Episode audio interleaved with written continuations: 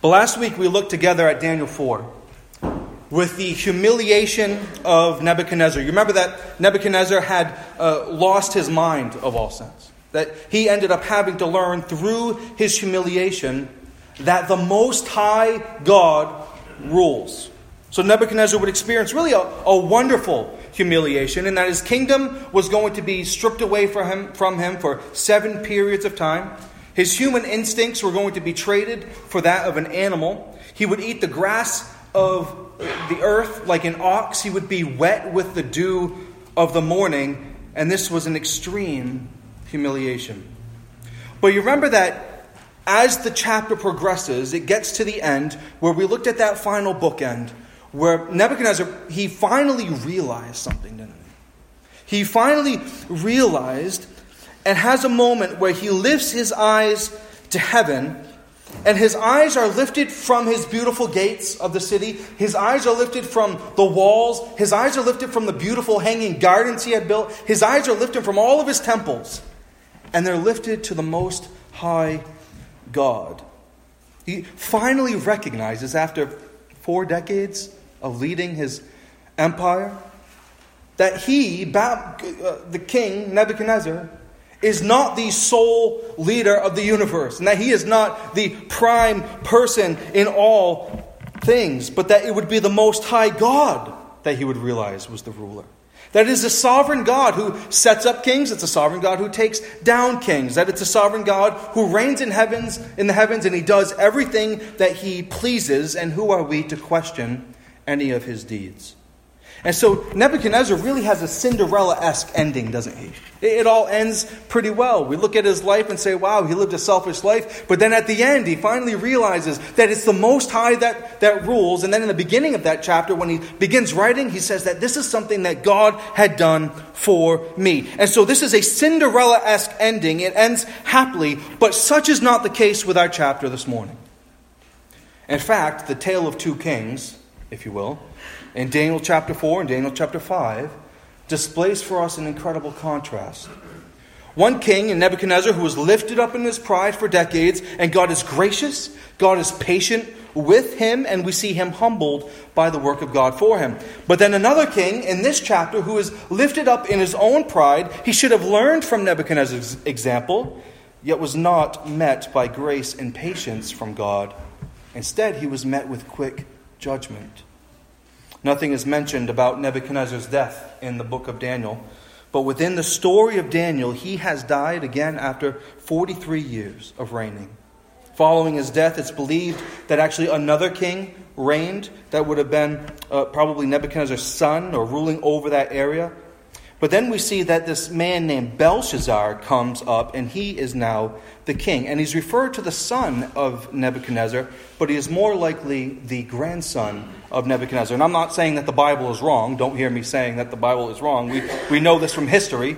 And there are clues within the text as well. Oftentimes in these ancient cultures, they refer to their ancestors as their father, right? That makes sense. We could say, well, Father Abraham had many sons, and Abraham is our father, and so forth, right? We would say that. And so Daniel isn't wrong to call Nebuchadnezzar Belshazzar's father because he is. He is his ancestor, but not in the way that we think of father usually. But the difference between the final words of Nebuchadnezzar and the first words that we see of Belshazzar are vastly different. You have Nebuchadnezzar, who had indeed been given greatness from the Lord, but then you have the grandson in Belshazzar, who is really riding on grandpa's coattails, if you will.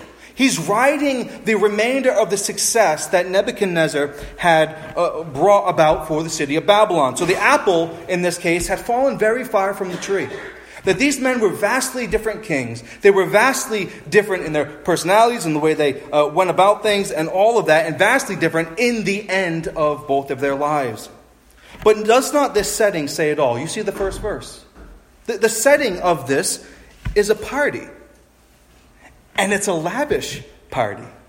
You can imagine the, the banquet tables that are filled with food. You can imagine the overflows of alcohol and the profuse immorality, even. In fact, the party here is testified to by ancient historians Xenophon and Herodotus. They record that the night Babylon was taken over, a massive banquet was happening. This banquet of a thousand people. Now, this is troubling because the setting of the banquet was not as it would have been in the days of Nebuchadnezzar, where they were the powerhouse and they didn't have much to worry about. The setting of this banquet is that the enemies of Babylon are literally outside of the gates, and they would have known this. In fact, history tells us that, that the Medes and the Persians were outside of the gates because they simply overtook it that very night. And we know this because the had, Babylonians had lost a battle only several days before. A huge battle to the Medes and the Pers- Persians. And so this wasn't overtaken like a thief in the night. They would have known that this was going to befall them. That they would have known that there was at least a likelihood that the Medes and the Persians could come in and overtake them. And so here they are literally throwing a party, having a party. You can imagine with a thousand people, right? Some of you ladies fed 30 people for lunch and dinner for this last, pe- last week as the team was here. It's like, wow, that's an undertaking to feed 30 people. Can you imagine feeding a thousand people? And so here they are, literally partying like there is no tomorrow. And there would be no tomorrow for them. The Medes and the Persians would overtake them. But this is something that we already knew, didn't we? because we looked at the vision that uh, Nebuchadnezzar had in chapter 2. And you remember that he would be the head of gold, but the head of gold would not remain long. The shoulders of silver would come into play, and Daniel would live to see that happen. And so the setting is this party with the cl- cloud of, uh, of being taken over covering it, but the first main character in this account is Belshazzar, and he's really the, the star of the show, the descendant of the great Nebuchadnezzar. And he decides to do something that apparently his father or his grandfather had never done. Notice with me what he does in verse 2. Belshazzar, when he tasted the wine, commanded that the vessels of gold and of silver that Nebuchadnezzar his father had taken out of the temple in Jerusalem be brought, that the king and his lords, his wives, and his concubines might drink from them. Then they brought in the golden vessels that they had been taken out of the temple, the house of God in Jerusalem. And the king and his lords, his wives, and his concubines drank from them. They drank wine and praised the gods of gold and silver, bronze, iron, wood, and stone. And so Belshazzar is drunk out of his mind. Right? The idea is that he is deeply under the influence of alcohol, thus losing all sense He's acting without any kind of filter. And he commands that the cups of gold and silver from the temple of Yahweh, from the Jewish temple, would be brought out of storage that had been taken captive from Judah by Nebuchadnezzar. And so, again, this is lavish, right? This is arrogant. This is as much pomp and circumstance as Belshazzar could create, but it was meant to defy the God of the Jews. And so you notice how they took them and did not worship the God from the temple that they came from, they took those, began drinking out of them, and then worshiped the gods of gold and silver and wood and stone. So this is meant to defy the God of the Jews, which is ironic when it turns out that a worshiper of this God is the one who comes and delivers the interpretation of the handwriting. And so, as they are sitting there drinking out of his vessels, drunk, worshiping these gods, a hand appears out of nowhere and it begins writing on the wall. Can you imagine that? That here we all are, and then all of a sudden there's this hand, and it starts writing something on the wall. How creeped out would all of us be? And some people have argued, well, this hand is really just, uh, they're drunk, right? So they're drunk, so they're all just kind of seeing this thing happen and all of that. But that can't be the case because Daniel comes eventually. He's not here. He ends up coming into the room, and there's stuff on the wall. And so this hand comes and writes on the wall. So Belshazzar having this party with a thousand people, they're defiling the vessels of God's temple, drunk, and then God crashes the party. This hand appears, begins to write the words on the wall. Mene, mene, tekel, Parsin. We'll get to what those words mean in a minute. But it's important to note the response that Belshazzar has to this hand. Look at verse 6. Then the king's color changed, and his thoughts alarmed him. His limbs gave way and his knees knocked together. I don't say this to be crude, but to express to you how terrified Belshazzar is. The translation of this verse here says that his limbs gave way and his knees knocked together. One commentator I read said that a better understanding of the language here is that Belshazzar had literally wet himself. That he was scared out of his mind to the point where he loses control of his bodily functions. And so, in this panic, he begins to do what Nebuchadnezzar had always done. What's the response when you have a bad dream or a bad vision? You begin to call all your diviners, right? Your magicians, all of those Chaldeans that they're called within the text. And this is exactly what Belshazzar starts to do. He begins to call all of these mediums and astrologers to begin to, to interpret what was written on the wall. But there's somebody who comes into the party before Daniel that has a little bit of sense. It's the queen. It's simply, she's simply referred to as the queen, the second main character of the story.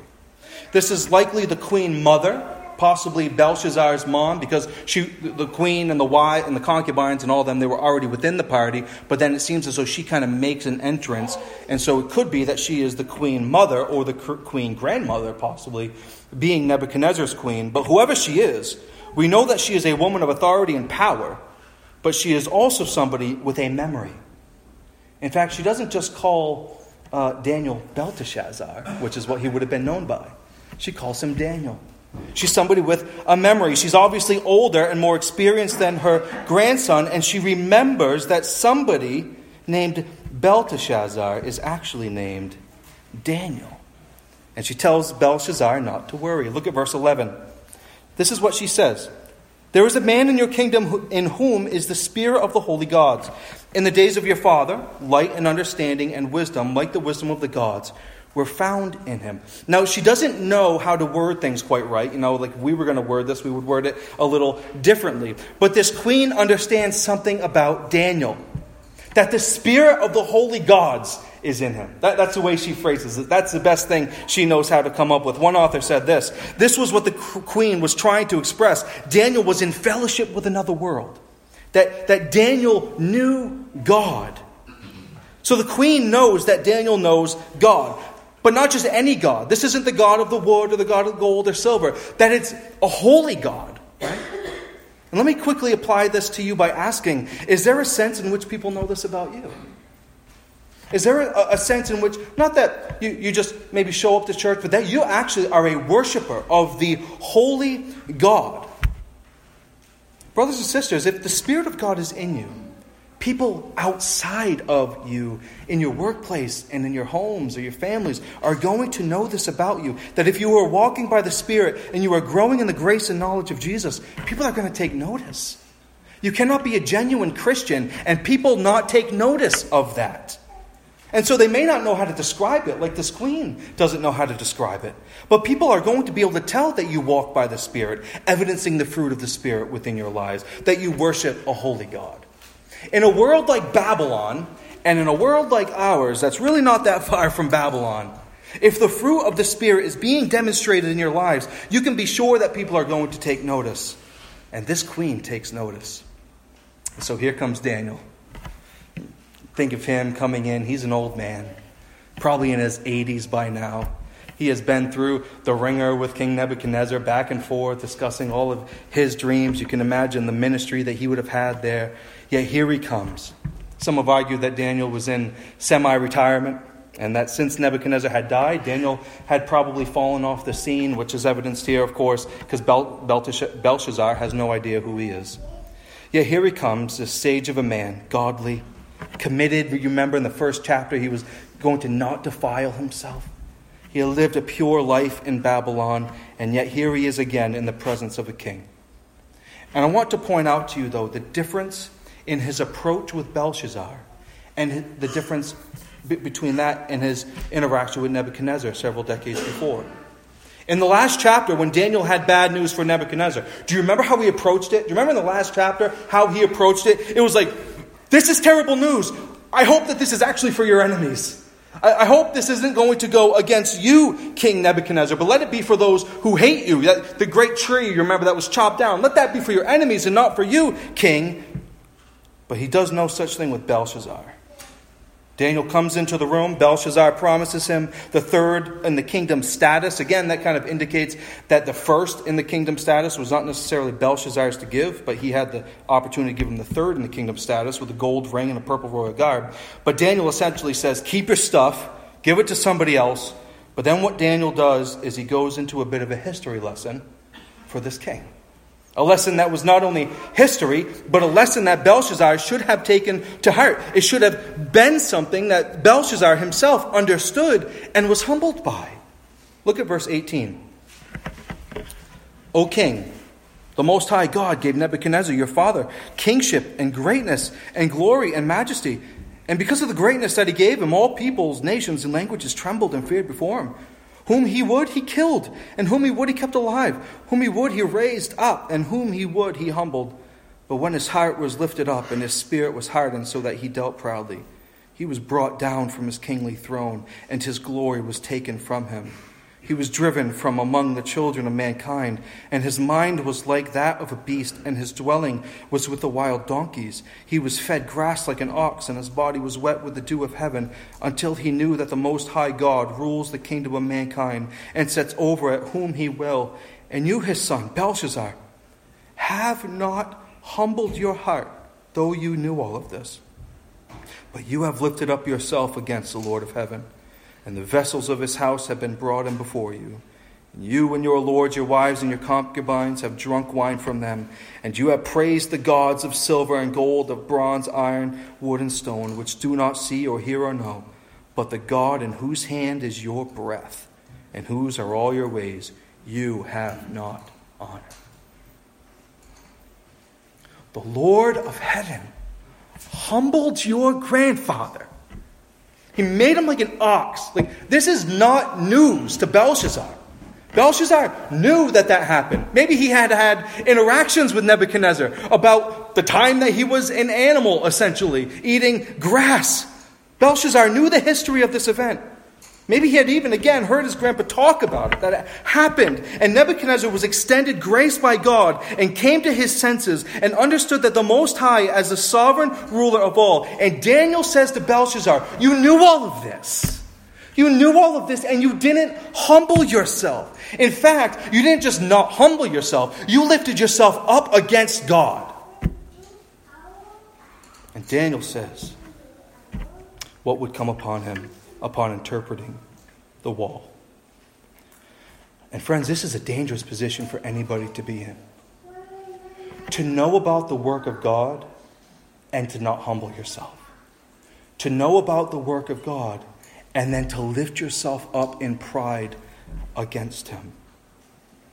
This reminds me of the grave words of the Apostle Paul in Romans 1, where he says, that the wrath of God is revealed from heaven against all godlessness and unrighteousness of people who by their unrighteousness suppress the truth. That they have seen his invisible attributes. You know this passage within Romans 1. That they have seen his invisible attributes. And as those who have seen these things, they're without excuse. For though they knew God, they did not glorify him as God. And so they trade the glory of God for images of reptiles, of birds, and animals, idols. And although Belshazzar knows the work of God in his own family, and of the humiliation of Nebuchadnezzar. He himself has denied the true God and is worshiping his idols of wood and stone and gold and silver.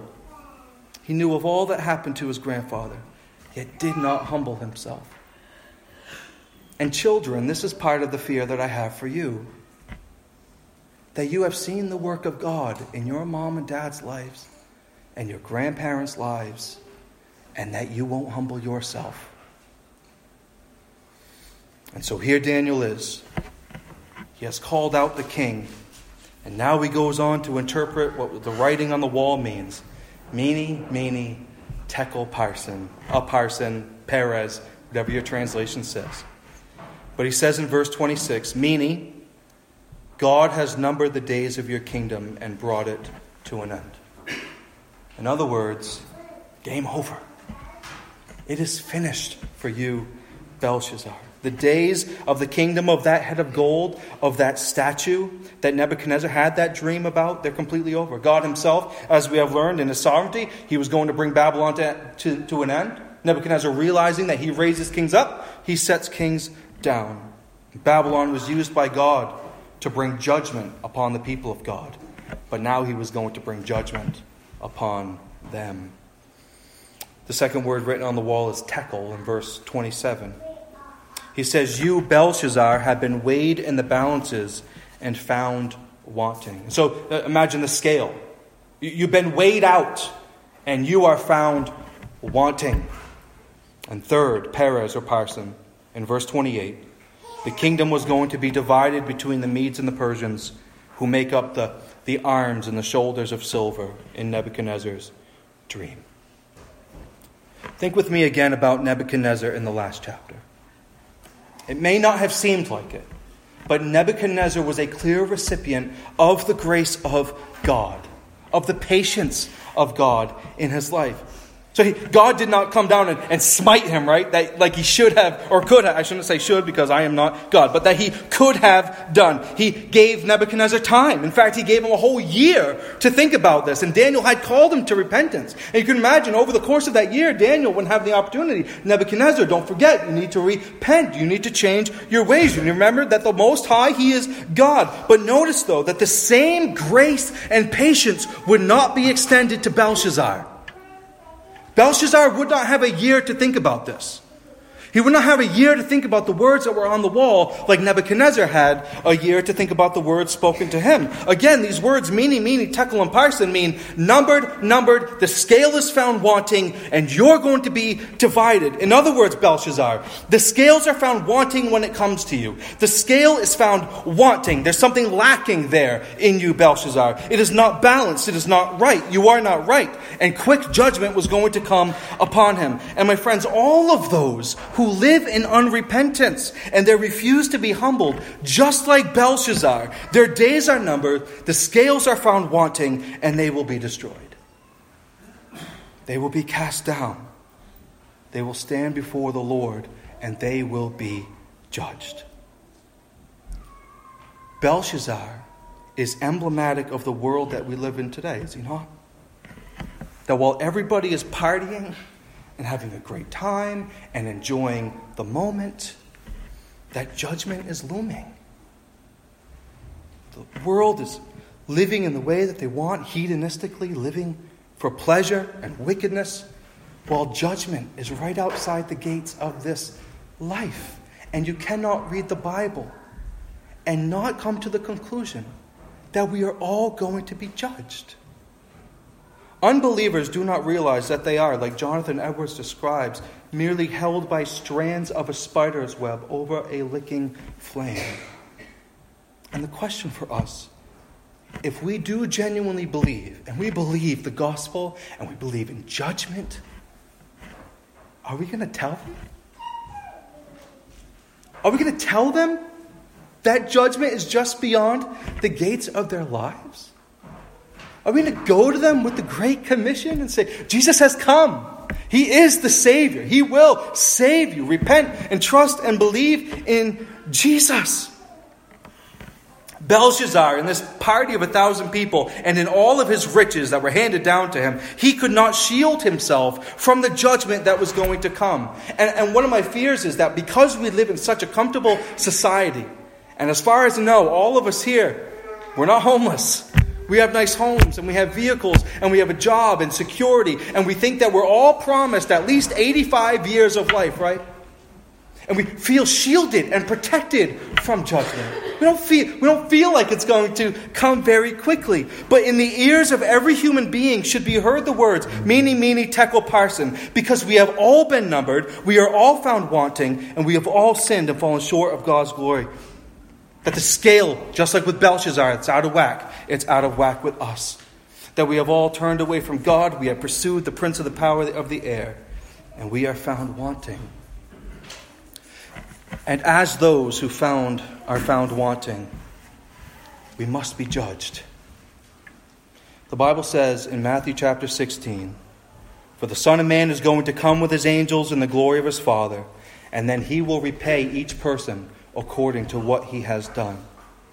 If you and I are not here for that day when he returns, then the time of our judgment, one of them comes at death. Hebrews 9:27. And just as it is appointed for man to die once and after that comes judgment. But there also will be a great and final day where every single person will universally be judged at the great white throne and it will happen Believe it or not, we actually get a picture of this in Daniel. Why don't you turn to Daniel chapter 7? Just a page over or so to Daniel 7. Beginning of verse 9. As I looked, Thrones were placed, and the Ancient of Days took his seat. His clothing was white as snow, and the hair of his head like pure wool. His throne was fiery flames, its wheels were burning fire. A stream of fire issued and came out from before him. A thousand thousand served him, and ten thousand times ten thousand stood before him. The court sat in judgment, and the books were opened. Take a Bible and turn to Revelation 20. Without a doubt, this is looking forward to a future and final judgment. But this is also something that the Apostle John picks up on in the book of Revelation. In fact, I'd like you to see this in Revelation 20, beginning in verse 11. Then I saw a great white throne, and him who was seated on it. From his presence, earth and sky fled away, and no place was found for them. And I saw the dead, great and small, standing before the throne, and the books were opened. Then another book was opened, which is the book of life. And the dead were judged by what was written in the books, according to what they had done. And the sea gave up the dead who were in it. Death and Hades gave up the dead who were in them, and they were judged, each one of them, according to that which they had done. Then death and Hades were thrown into the lake of fire. This is the second death, the lake of fire. And if anyone's name was not found written in the book of life, he was thrown into the lake of fire. Brothers and sisters, there will be a final judgment where we will all be judged. Seemingly, the greatest fear that any of us have is that somebody is going to judge us, but God will stand in judgment of us. And, friend, if you are here today and you do not know Christ, the prospect of judgment should terrify you. If you are terrified of this judgment, or if you are indifferent to the fact that judgment, you might say, well, the Bible says that it's going to happen, but yeah, whatever. Like, if you're indifferent to that fact, I'd implore you to take a serious stock of your soul this morning. We do not know when the time of judgment is going to be, when it's going to take place. Just like Belshazzar was told that he would be dealt with that very night. He had no time to repent. He had no time to reconsider. He was not given the 12 months that Nebuchadnezzar was given before his earthly judgment came. And none of us here know the day or the hour when Jesus is going to appear and universally judge every single one of us. I think this is a lot of talk about judgment. We don't usually do this too much. It's like Billy Graham dies and we're channeling our inner Billy Graham, talking about judgment. But none of us know when this is going to happen. The good news is, friend, is that there is time for you to repent now, even if we only have a few moments left before his return. When the Apostle Paul is in the midst of the Areopagus in Acts chapter 17, he addresses these people for worshiping an unknown God. But then Paul says that he actually is known, that the, the God that you're saying is unknown is known, and that it is the true God. He is the one that we live and move and have our being in. Yet he follows that up by saying this The times of ignorance God overlooked, but now he commands all people everywhere to repent, because he has fixed a day on which he will judge the world in righteousness by a man whom he has appointed. And of this, this, he has given assurance to all by raising him from the dead. And so, in Paul's mind, there is a day, a fixed day, where the whole world is going to be universally judged, that the judge is going to be none other than Jesus himself. And the assurance of all of this is Easter. The assurance of this is that Jesus Christ was raised from the dead. And so now, in light of these truths, God is commanding that everybody repent. And if they don't, they will be thrown into the lake of fire, as Revelation 20 makes clear. But on the other side, if the idea of judgment does not terrify you, you have cause for concern. But if the idea of judgment brings you comfort and assurance, that's good. That is good. And the reason that judgment can bring you comfort is because of what the old Michael Card song says to be so completely guilty and given over to despair, to look into your judge's face and see a Savior there. When you consider the fact that Jesus is going to judge the world, do you see him merely as judge? Or do you think, that's my Savior? Who's going to judge me. For Belshazzar, it was game over. That night he saw his doom, and he met his Maker. But what about you? Do you look into your judge's face and see your Savior there?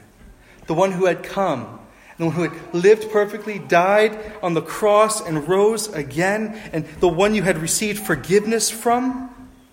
Think of your judge. Do you see him there? Mene, mene, tekel, parsin. Friends, we have all been numbered and weighed like Belshazzar, and we are all found wanting. But the good, good news is that Jesus did come to this earth, and he lived a perfect life, incessantly giving glory to the Father in all of his deeds, perfectly living, perfectly dying, perfectly rising again. And Jesus Christ has been weighed, he has been numbered. And the good news about that is that he is not found wanting. Mene, mene, tekel, parsin against Jesus and the scales are perfectly balanced in the eyes of God. And He extends that righteousness to us that He had attained in His life and death. And so here we are, found wanting in God's eyes, imperfect, damnable, yet the extension of grace and mercy to people like us through the only one who could satisfy the scales. This is the good news of the gospel. This is the hope of Christianity and of Christians, that it all rests on the shoulders of Jesus Christ, and the scales are not found wanting with him. Amen. Father, thank you for sending Christ. Christ, we thank you for coming. Spirit, we thank you for applying all of his work to us and sealing us until the day of redemption. Lord, that prospect that judgment is going to befall us. We know that standing in ourselves, we are damned. But we know that that is not the end for us, in that Christ has come and attained these beautiful right robes of righteousness and has placed them on all those who have believed in him. And so when we stand in front of Christ, he will see his work and not our own miserable work. We thank you for that. Lord, I pray that if there are any here who do not know you, open their eyes to see. Lord, open eyes to see the beauty of Christ and all that he has attained, so that they too may look at their judge and see the eyes of their Savior looking back at them. In Christ's name, amen. Will you stand with me?